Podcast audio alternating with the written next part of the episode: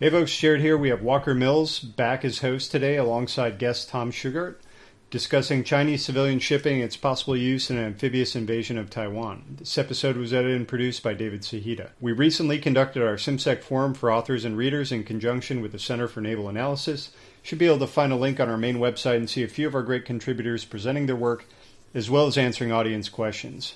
Finally, I want to take the opportunity to recommend our partners in the CIMSEC podcast network, the Bilge Pumps. You can find Alex, Jamie, Drach, and a pile of Irn-Bru bottles wherever you download your podcasts.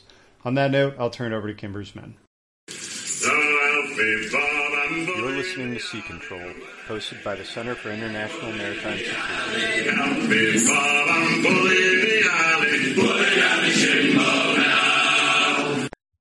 Welcome back aboard the Sea Control podcast from the Center for International Maritime Security. Today we're talking with retired Navy Captain Tom Shugart, who's an adjunct senior fellow at the Center for New American Security.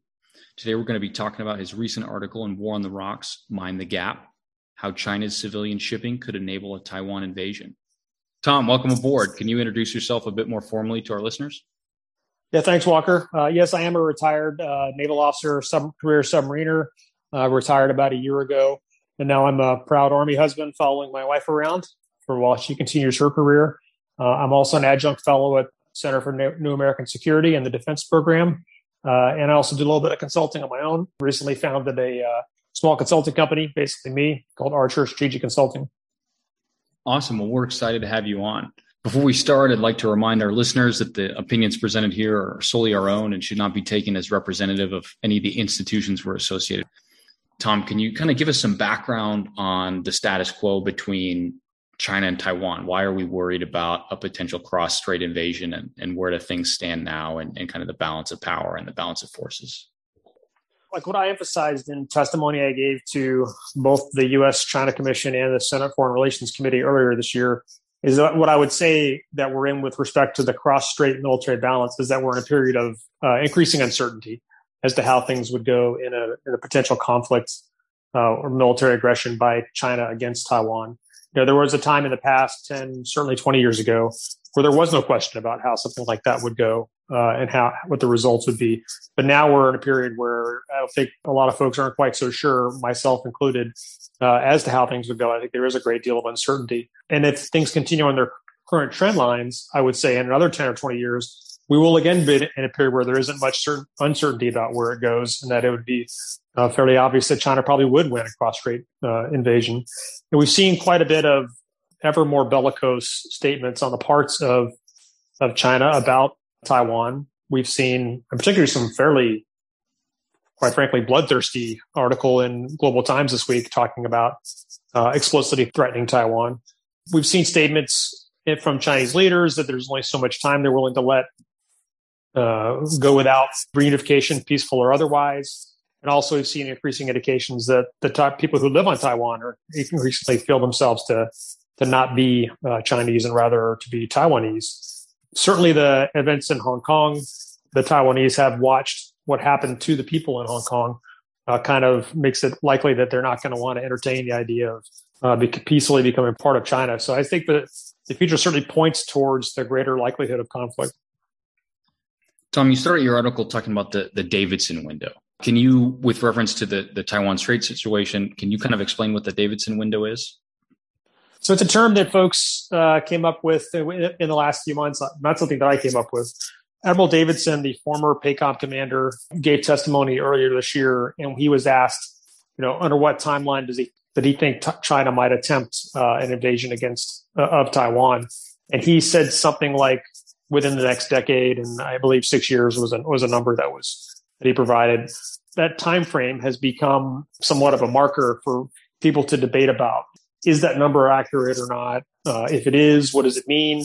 How should it affect how we plan our defense uh, programming and spending?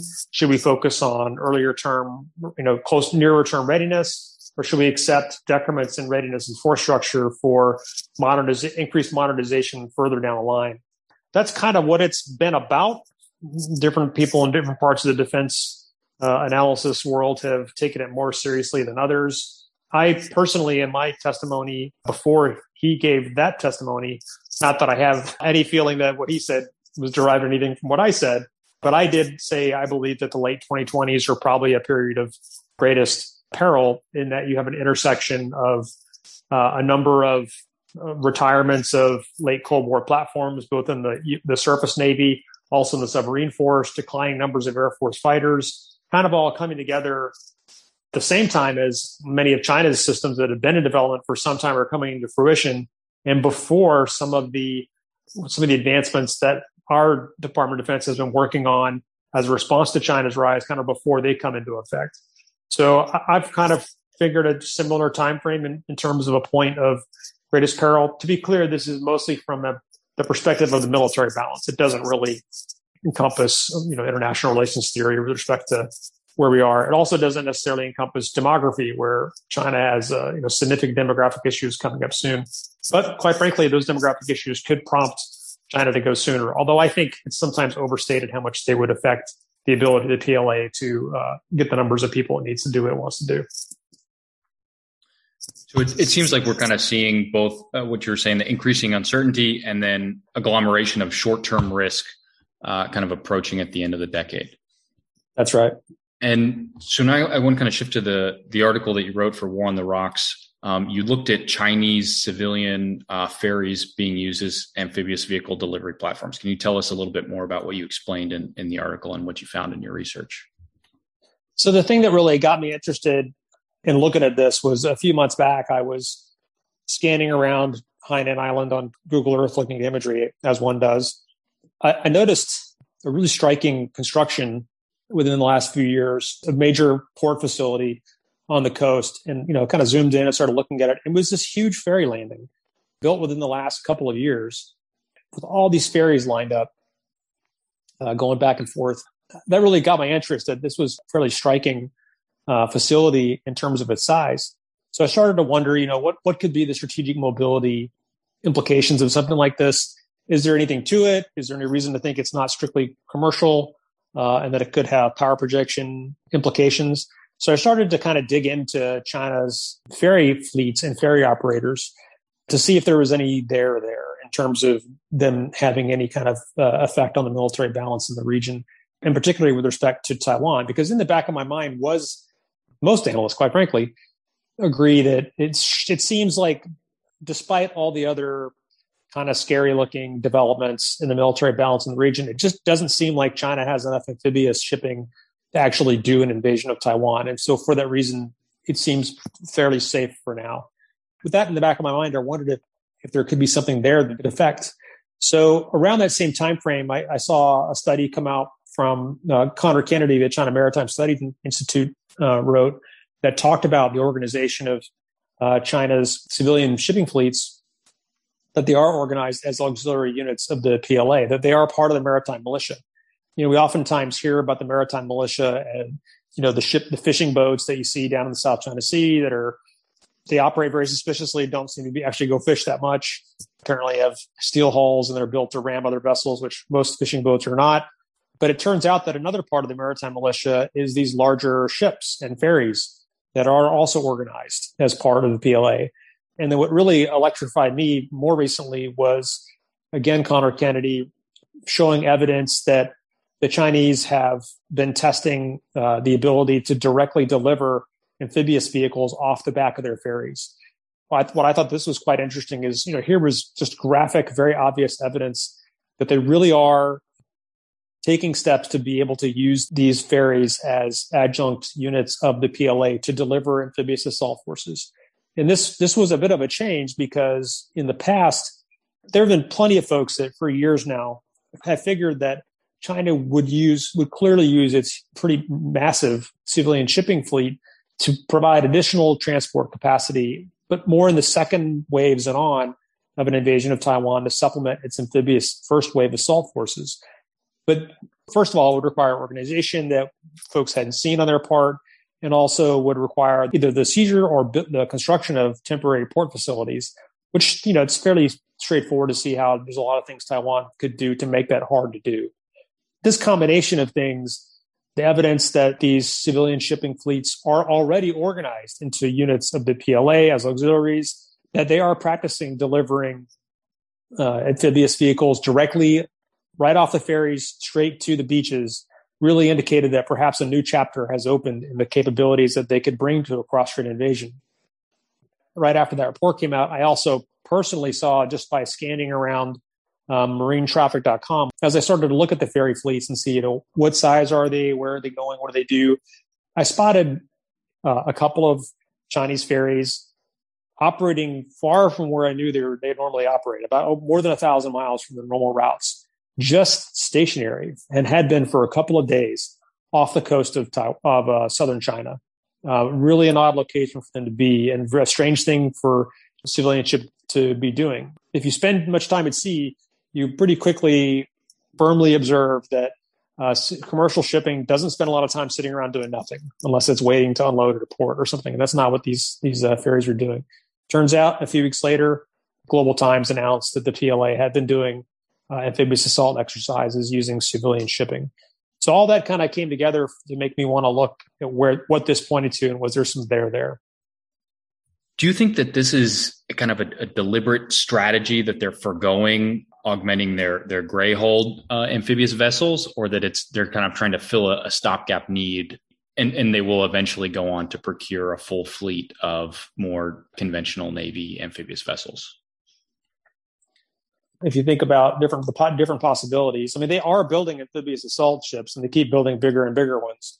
You know, they've moved on from mostly having just LSTs to now you know, they've built eight Type 71 uh, LPDs, which are 25,000 ton ships and more recently, in pretty quick succession, built three 35, 40,000 ton LHDs. They are moving on to larger amphibious assault vessels, but you know, the most, this assessment has generally been that those are probably more oriented for expeditionary further afield employment, you know, perhaps in a South China Sea campaign or, and certainly they could have um, secondary roles in humanitarian assistance and NEOs and you know, all the different kind of things that we use are multi-purpose long-range amphibious assault vessels for.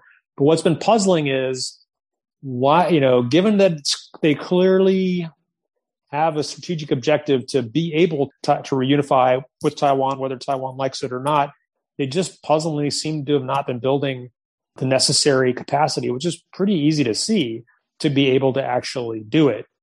That's caused some speculation by a number of folks. Lonnie Henley, who's a extremely seasoned watcher of the PLA, said in his testimony, a U.S. China commission, that it's pretty clear that he, he thinks that they have a plan to be able to invade Taiwan about by about now. They probably have. You know, the indications are that they they don't seem to be talking about the fact that they can't. So there's there's something we're missing here. And he he himself said that he thought perhaps that they had creatively come up with a way to do it in a manner that we may not normally recognize. And I and I think that's consistent with what we see here the organization and equipping that that appears to be happening with these um, civilian ferry and vehicle carrier fleets. Why would they do it that way? Well, some of it may be efficiency. I mean, you know, they're kind of the reserve forces. They're also leveraging a very asymmetric advantage that China has versus uh, Taiwan and the United States, which is that commercial shipping industry, which the United States essentially has virtually none international, you know, hardly any international uh, shipping industry and certainly no significant uh, merchant shipbuilding industry. Taiwan doesn't really build much in the way of ships either. Not that they're trying to send troops the other way, but like the Chinese are. But you know, this could be a way to, in a relatively efficient manner, leverage those commercial assets. It's also entirely consistent with China's military civil fusion strategy. You know, that's something that people have talked about a fair bit in recent years. Uh, it is very much something that China has talked about a lot but I think for the most part, people have thought about this military civil fusion in kind of esoteric ways, like uh, you know AI utilization that could be for military means, or you know diverting high tech industries uh, to be employed by the PLA. And here's a pretty straightforward, easy to grasp way that it looks like this may be that strategy may be being employed at scale, which is just using these civilian vessels, which are built to carry people and carry stuff efficiently over moderate distances, consistent with something like the Taiwan Strait, drop them off and come back and get more.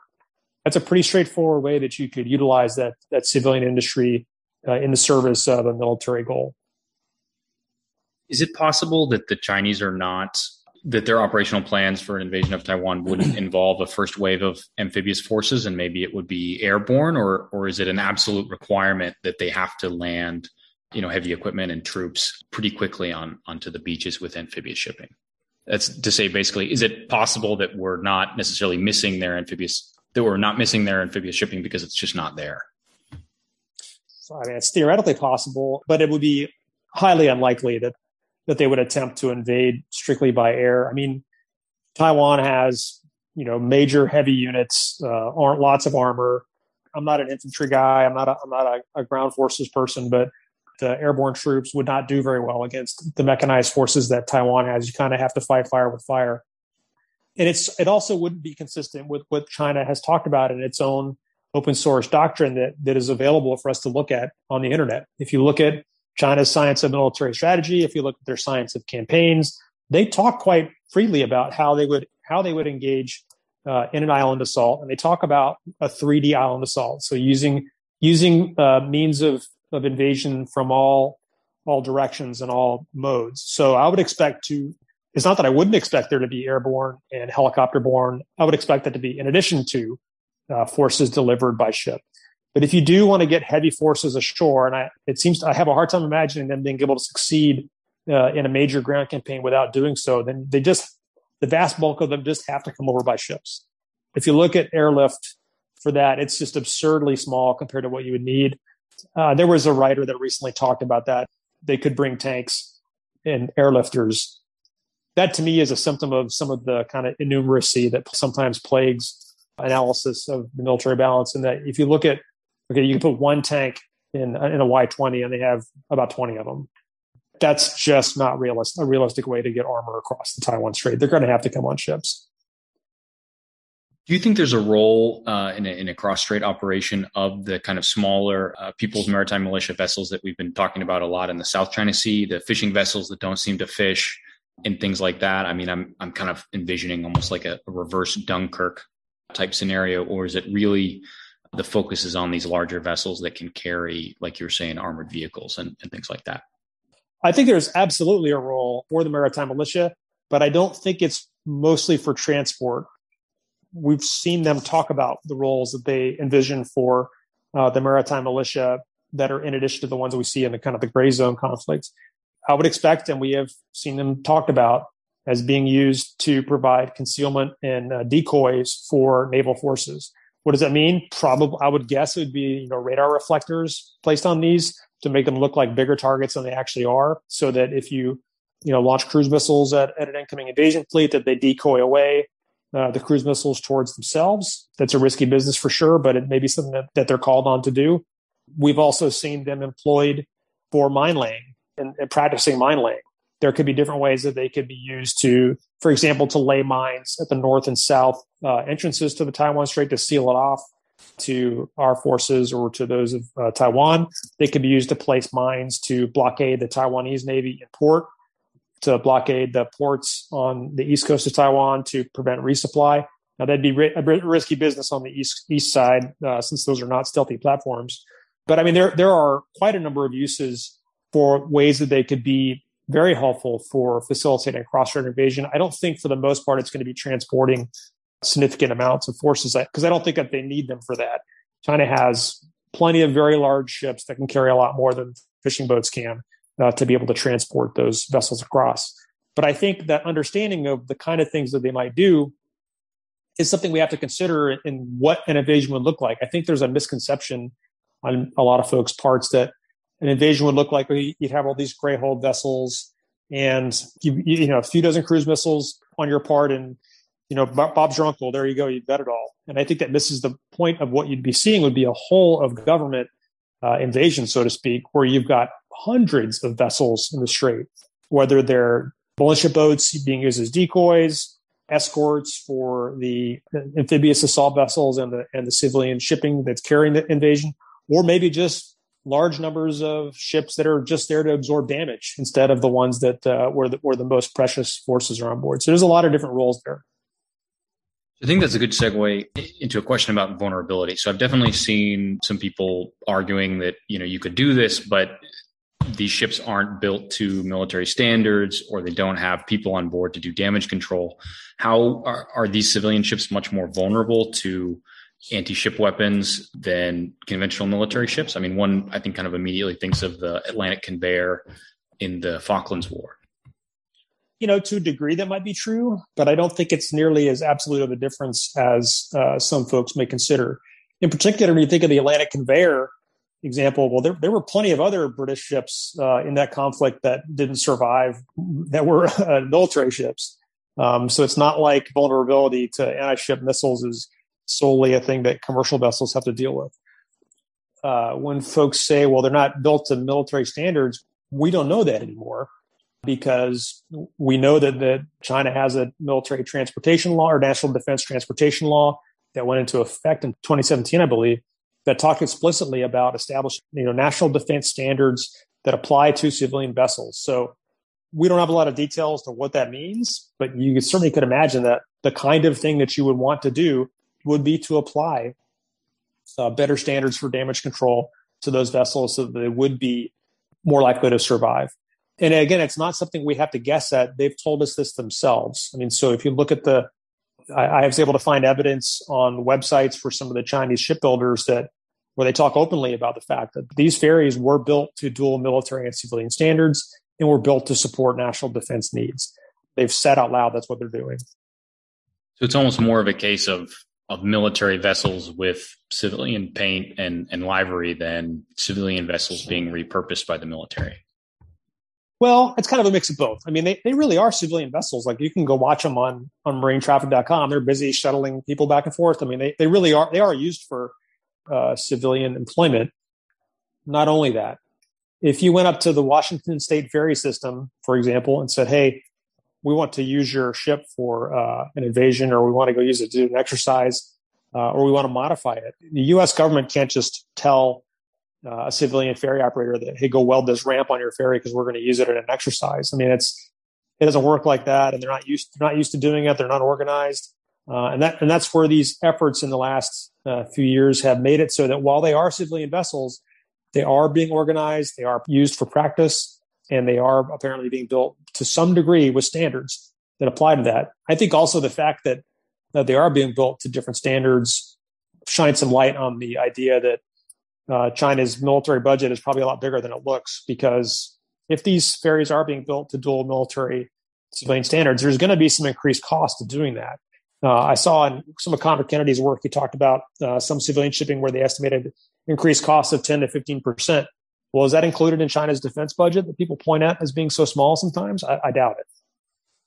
That's a really interesting point about hiding the, the defense budget numbers. The other thing I'd ask is about capacity. Do we think that they're overbuilding these ferries? I'm reminded of when you, you mentioned the big ferry terminal in Hainan, you know, and that to me would seem like a big indicator that they're planning on using these things for, for dual use if they're building a lot more ferries than one would think that they would need, or the ferries are being used and they're not being filled up, et cetera. I, I wouldn't claim to be able to do the analysis to know that that they built more ferries than they need for the routes that are there. That would involve analysis of factors that are well beyond my ability or time to collect or have the expertise to analyze the business case that they operate on. What I can say is that one of the things that struck me immediately when looking at some of their newer ferry, ferry facilities is that they look awfully empty compared to how big they are. You know, riding the ferries in Washington State and in other places, you know, what I'm used to for a ferry landing is they're usually full, and usually traffic is backed up into the neighboring neighborhoods, uh, well beyond the size of the available parking areas. You can go look at these uh, ferry terminals on Hainan Island and, and across the Hainan Strait, and it's just striking how they're first of all they're enormous and they're mostly empty. Like there's not the parking lots are there's there's trucks and stuff there that look like they're waiting to to operate, but that but they sure are much bigger than what I'm used to seeing. That doesn't necessarily mean that they're they were built explicitly for a military need, but I can imagine how they could be pretty useful for that. Could have a throughput of ground forces that'd be much larger than I think you might see in, a, in a, what I'm used to seeing for ferry landings. So I want to circle back to something you said about the whole of government invasion. If we were trying to gauge the Chinese readiness for a cross strait operation, what other platforms do you think would be absolutely critical to look at besides amphibious lift and, and amphibious shipping?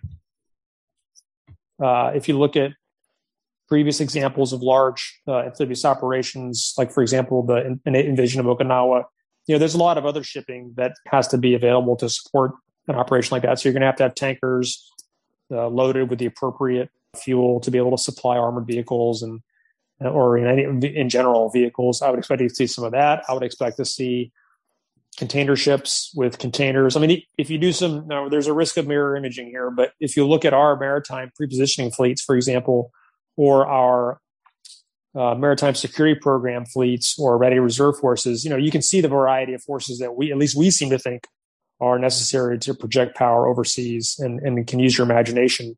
Some combination of the containers, ro-ro vessels, bulk liquid carriers. Uh, you know, the tough thing it's going to would be to be able to tease out changes from the norm.